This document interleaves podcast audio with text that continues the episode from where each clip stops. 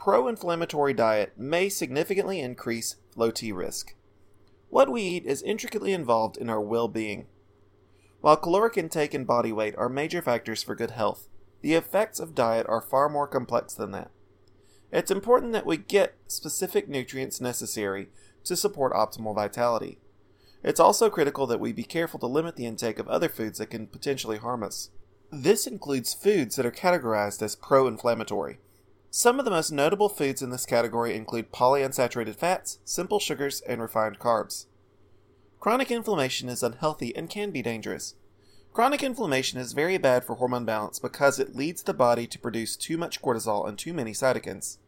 When the body is afflicted by inflammation, it diverts resources away from the production of testosterone, HGH, and other hormones that are important for long term maintenance and function.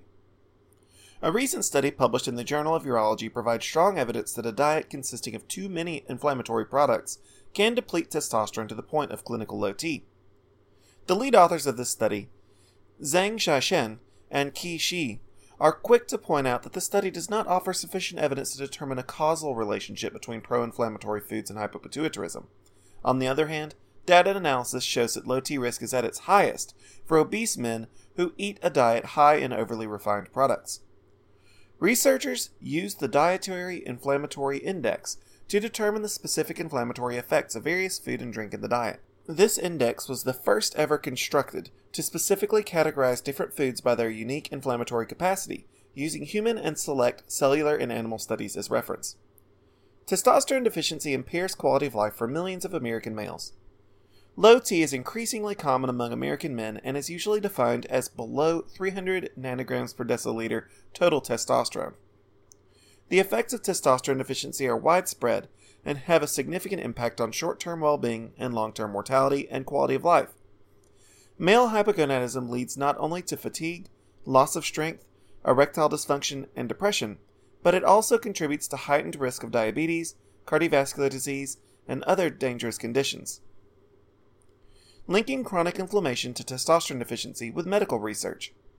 There are many animal and human studies that connect low testosterone to high inflammation. Specifically, guys with low T have been shown to have elevated cytokine levels.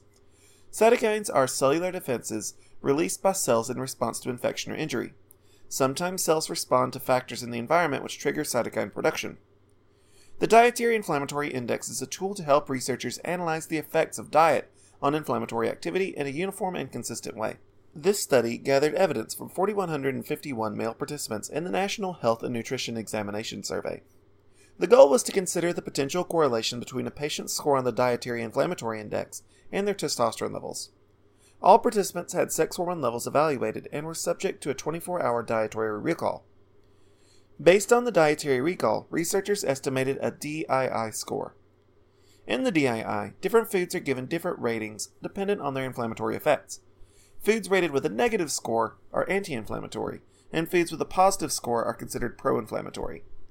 Patients in this study scored between negative 5.05 and positive 5.48 on the DII. Patients were split into two groups based on their scores. The low DII group had total testosterone of 422.71 nanograms per deciliter, while the pro inflammatory group had 410.42 nanograms per deciliter. 26% of participants had clinically low testosterone levels. Foods that promote inflammation appear to suppress testosterone. Overall, the guys in the high DII score group were around 30% more likely to have low T than the low inflammatory group. This correlation remained strong even when accounting for smoking, BMI, and other factors. Patients that had a high DII combined with obesity were at the highest risk. They were almost 60% more likely to have testosterone deficiency than obese men that had a lower inflammatory diet. While this study shows a connection, future studies would benefit from a dietary index with a greater range of foods. Future studies can be arranged in a way that proves that a high inflammatory diet directly contributes to low T. For now, this study is good evidence that you should consider transitioning to a less inflammatory diet, especially if you're worried about your hormone balance and testosterone levels. Thank you for your interest in how diet impacts low T risk. Explore our website further for more information on hormone replacement therapy, testosterone, HGH, and more.